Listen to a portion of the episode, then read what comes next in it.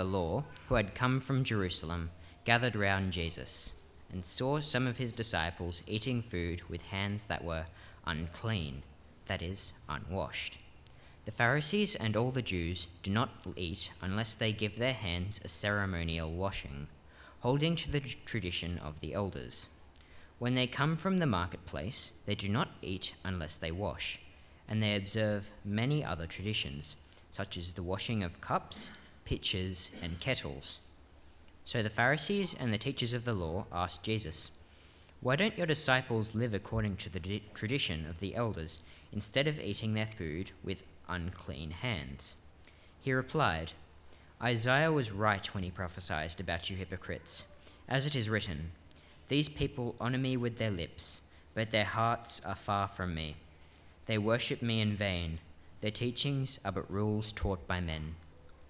You have let go of the commands of God, and are holding on to the traditions of men. And he said to them, You have a fine way of setting aside the commands of God in order to observe your own traditions. For Moses said, Honor your father and mother, and anyone who curses his father or mother must be put to death. But you say that if a man says to his father or mother, Whatever help you might otherwise have received from me is Corban, that is, devoted to God, then you no longer let him do anything for his father or mother. Thus you nullify the word of God by your tradition that you have handed down, and you do many things like that. Okay, well, let us um, pray and then think about this uh, one verse from Exodus, but uh, we'll, we'll, probably travel a bit further than that, I can assure you. Let us come before the Lord in prayer. Let's pray. Lord, we thank you for this day that uh, we have together uh, to think carefully about your word. And Lord, we pray that you'd help us uh, to be the people that uh, you want us to be and to respond to you in the right way. We pray it in Jesus' name. Amen. Well, have you ever felt the need to um, play that game before called Happy Families?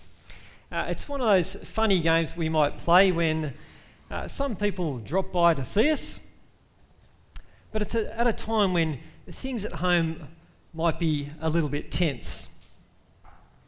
I had one of those happy family moments uh, probably a couple of years ago now when a, neighbour dropped in to introduce a, a friend of hers, be uh, you know neighbourly.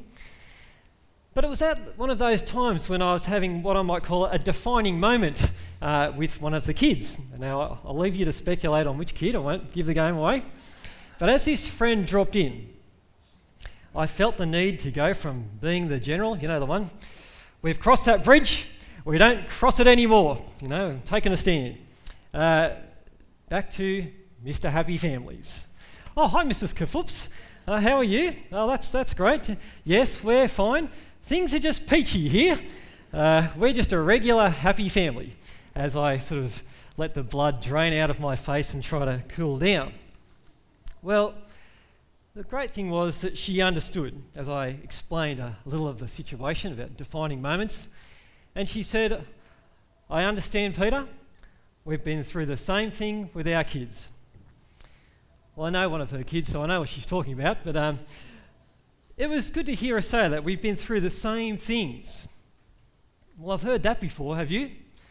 It seems to me that all families uh, work at being steady, all families work at being friendly with each other, all families work at the challenge of living in harmony with one another.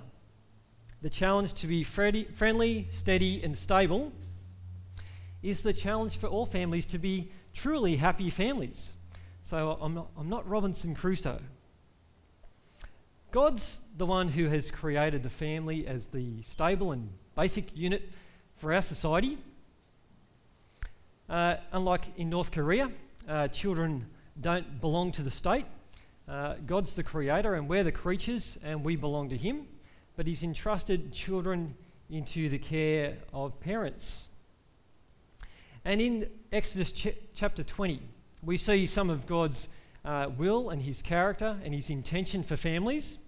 Uh, in chapter 12, the fifth commandment, it says, Honour your father and your mother, so you may live long in the land your God is giving you.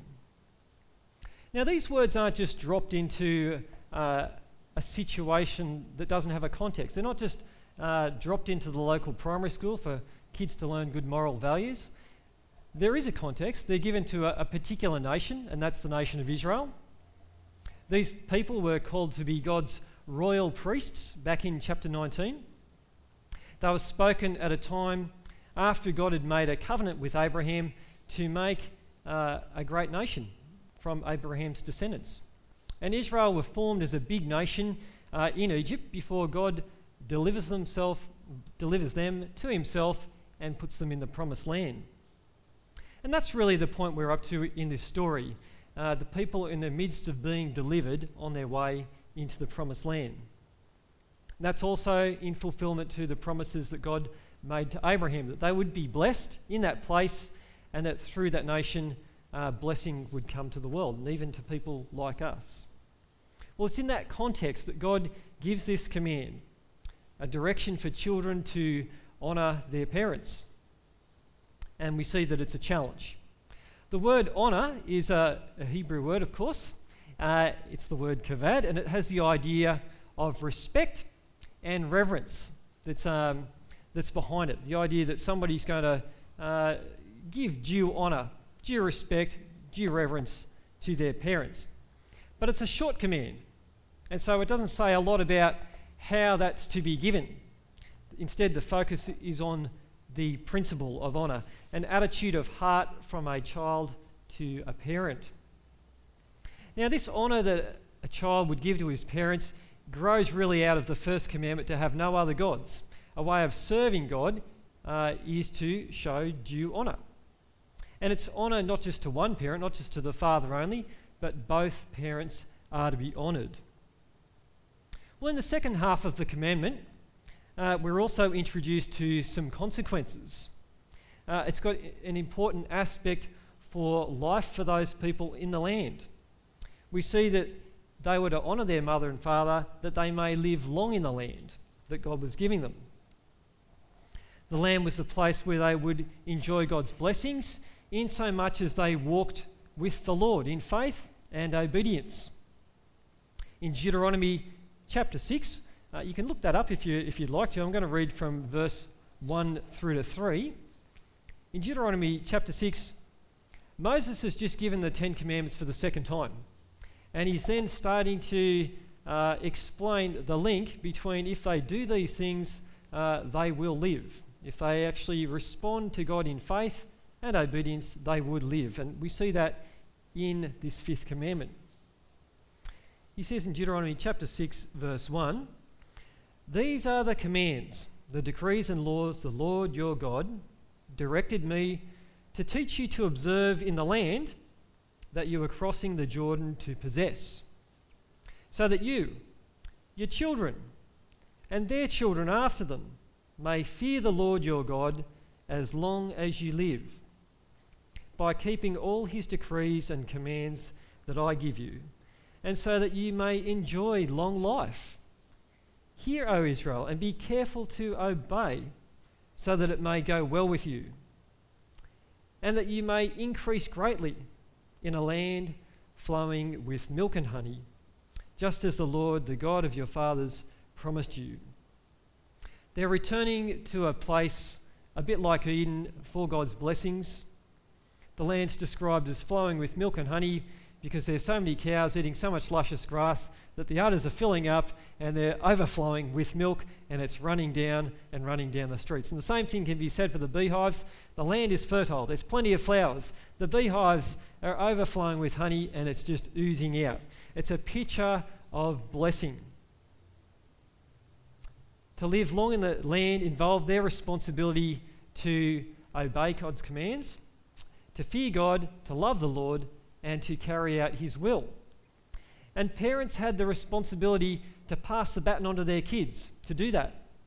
They had the responsibility to bring their children up not as little Philistines or as little Canaanites, but as the little God, the little ones who fear and trust in Yahweh. We see this uh, in Deuteronomy once again in chapter 6, in verse 4 through to 9. Hear, O Israel, the Lord our God, the Lord is one. Love the Lord your God with all your heart, with all your soul, and with all your strength. These commandments I give you today are to be on your, upon your hearts. Impress them on your children. Talk about them when you sit at home and when you walk on the road, when you lie down and when you get up. Tie them as symbols on your hands and bind them on your foreheads. Write them on the door frames of your houses and on your gates. In summary, we can see that God wants the parents to bring their children up to love and serve the Lord. God wants the children to have respectful family relationships. And God wants them to know that there are consequences for these things. In Israel's experience, there was a link between their obedience and their life in the land.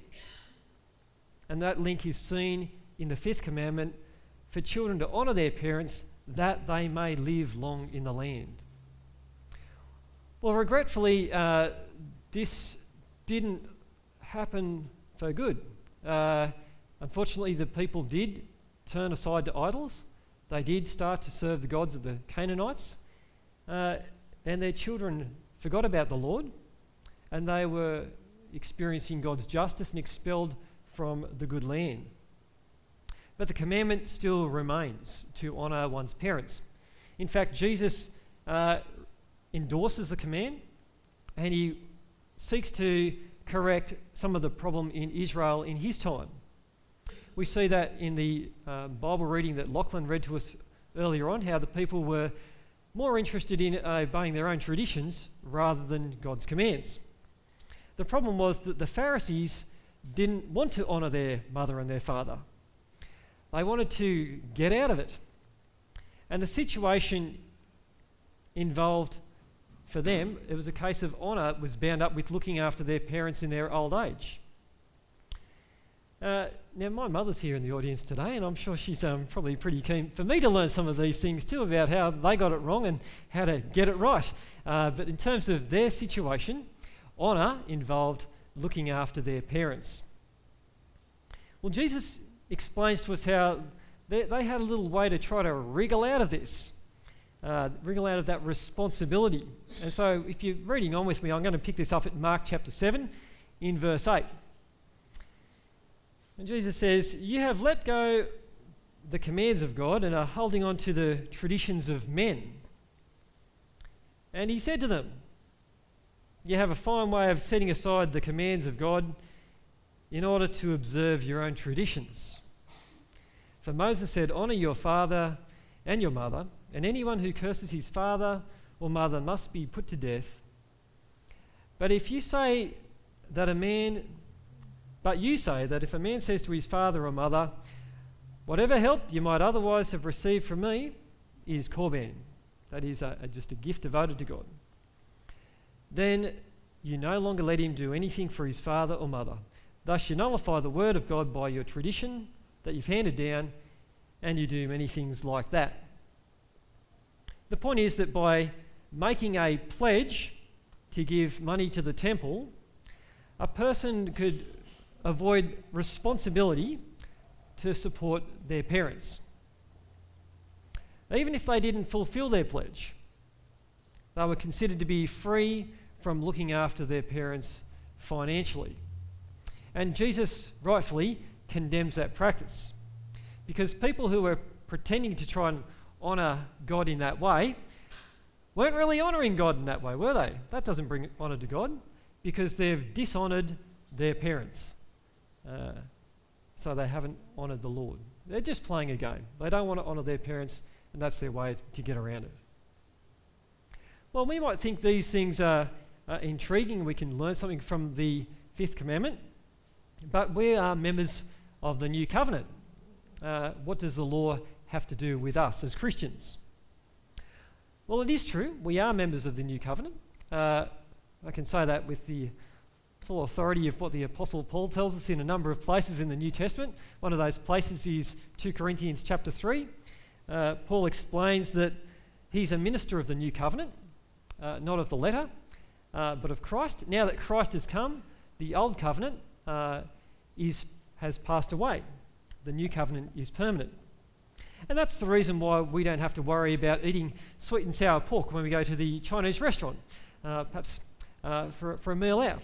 It's one of the reasons why we're not like Joshua, who uh, waged war in the name of the Lord to, to take over uh, that area of Palestine. And it's another reason why we don't offer livestock as sacrifice. Although you might not be aware of this, but we do offer sacrifice as members of the new covenant. In Hebrews chapter 13, verse 15, we're told that we offer up to God a sacrifice of praise. So we do offer some sacrifice, but it's certainly not livestock. Well, having said that, uh, Christians, as Christians, we're still confronted with God's law. And the reason why I say that is because the New Testament writers uh, confront us with it. We're told that the law is good, that Jesus actually fulfills the law, and he encourages his people to obey the spirit of it. Furthermore, uh, we're told in numerous places that the law is good if one uses it lawfully, if you l- use it the right way. And we're told that the law is holy, the commandment is holy and righteous and good. So the law is not the problem, but how we handle it. And Paul handles it carefully in Ephesians chapter 6. He brings this law, the fifth commandment, to the attention of the church. And I'm going to read to you from Ephesians chapter 6, verses 1 through to 4.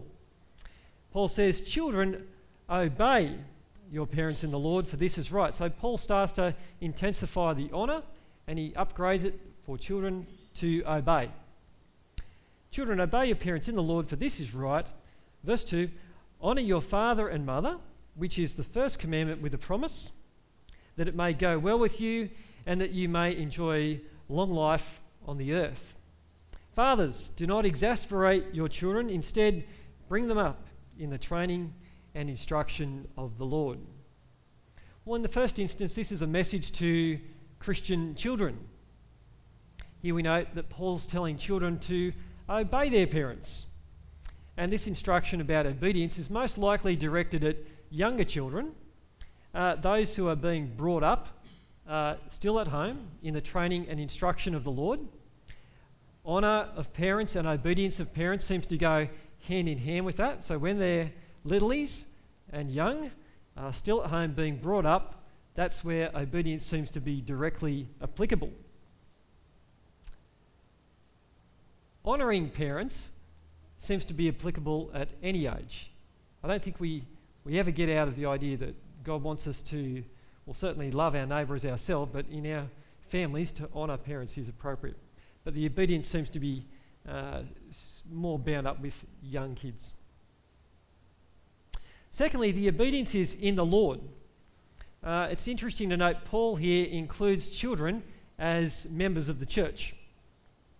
And he lays it on their hearts, their minds, and their consciences to be those who obey their parents in view of the Lord as an aspect or a way of actually serving God. That's how they can serve the Lord, by being obedient to their parents. He doesn't assume that they would obey their parents like some philosophers would say out of sheer duty. It's just your duty to do that. He doesn't say do it out of duty. He doesn't say do it out of some kind of legalism and some kind of legalistic righteousness that's bound up with keeping the Ten Commandments, but to obey parents on account of the Lord Jesus since they're being brought up as little Christians with a childlike faith that's being encouraged, trained, and taught into a mature adult faith. And then Paul introduces to them the fifth commandment and says, Honour your parents. This is what the law says. But did you notice that he actually tunes up the second half of the commandment? He doesn't go and say, honour your parents that you might live long in the land. But he says, honour your parents that you might live long on the earth. And the idea here is that uh, the promised land as a, as a goal for Christian is, has um, been made redundant. Uh, we long for a renewed entire heavens and earth. But he's saying in the between time, if children honour their parents, there's more scope for them to live a life of stability and blessings of sorts. If they do that, they will live longer on the earth. That's a consequence of honouring parents.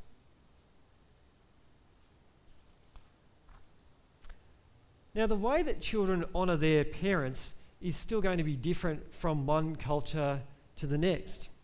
How it happens in Austria, Alaska, or Australia is likely to be different for different people. But I'd expect it would still include the way that children listen to and speak to their parents. That would come into how they could show due respect and reverence. How things are worked out in various cultures is always going to differ. But certainly, obedience and honour remain common threads for Christian children to live by as they relate to their parents. Well, the passage also reminds us that there is also a parent's role uh, in relation to children. And so, Paul also brings to our attention the responsibility of parents, and that's addressed. For the relationship of parent and child obviously isn't one sided.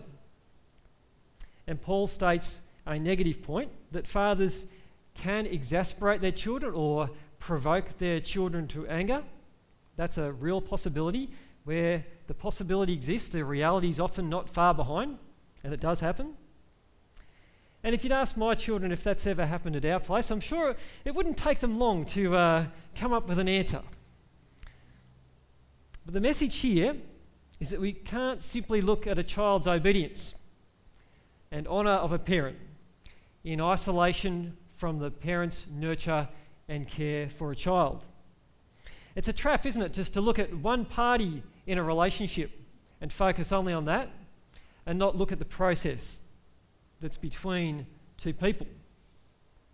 Because the reality is that people act and they react off each other in their response to each other. And so, Paul appropriately uh, gives a message here to fathers in particular not to provoke their children to anger, but more positively to bring them up in the discipline and instruction of the Lord. That's the challenge for parents, not to annoy the socks off their kids, but to certainly give warmth and encouragement from a Christian point of view uh, and encourage them to develop their Christian faith. Well, that's the challenge for fathers in particular. Well, let's think for a moment about your life and my life. What have you been like at keeping the fifth commandment of honouring your parents? Or if you've been a parent, what have you been like at not provoking your children to anger? Well, as we think about these commandments, we're also reminded that we fail. Uh, and that there may have been times when you've played happy families and things, well, they might not have been always that happy. Yet, this is one of the purposes of the law. Paul talks about one of the goals of the law in uh, Romans chapter 3. He says, For by works of the law, no human being will be justified in his sight, since through the no- law, through the law, comes knowledge of sin. He's saying because we've got this commandment, we can see that we don't always fulfill it. We've got this commandment and it shows us that we do fall short of it. We don't always honour our parents as we should. Well, the good news is this still drives us to Jesus. It drives us to Jesus to ask for forgiveness and salvation.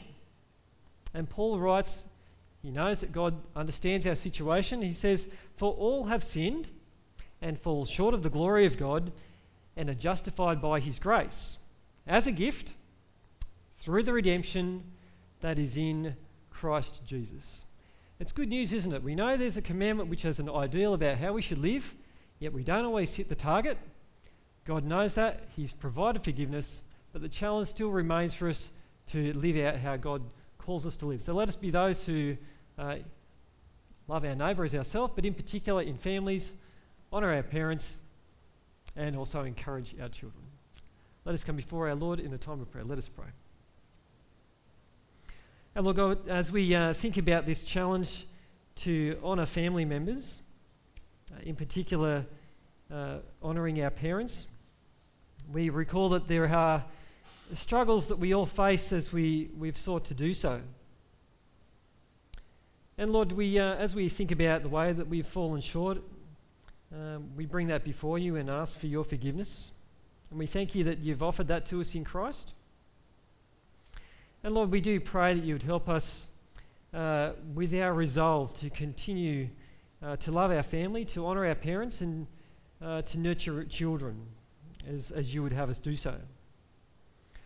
Lord, um, we pray for your help to do these things. We pray that you would continue to help us to uh, grow in Christian maturity and wisdom, uh, to grow in patience, steadfastness, uh, and to continue to have a zeal uh, to, to love and serve you and to show that in the way that we treat our family members.